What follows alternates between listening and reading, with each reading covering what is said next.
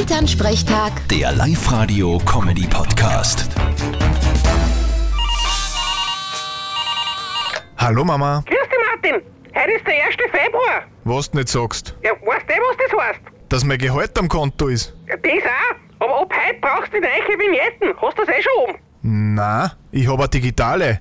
Die gilt aber erst ab morgen. Hä? Na, dann darfst du aber heute noch nicht mit dem Auto auf der Autobahn fahren. Na geh, habe ich aber eh nicht vor.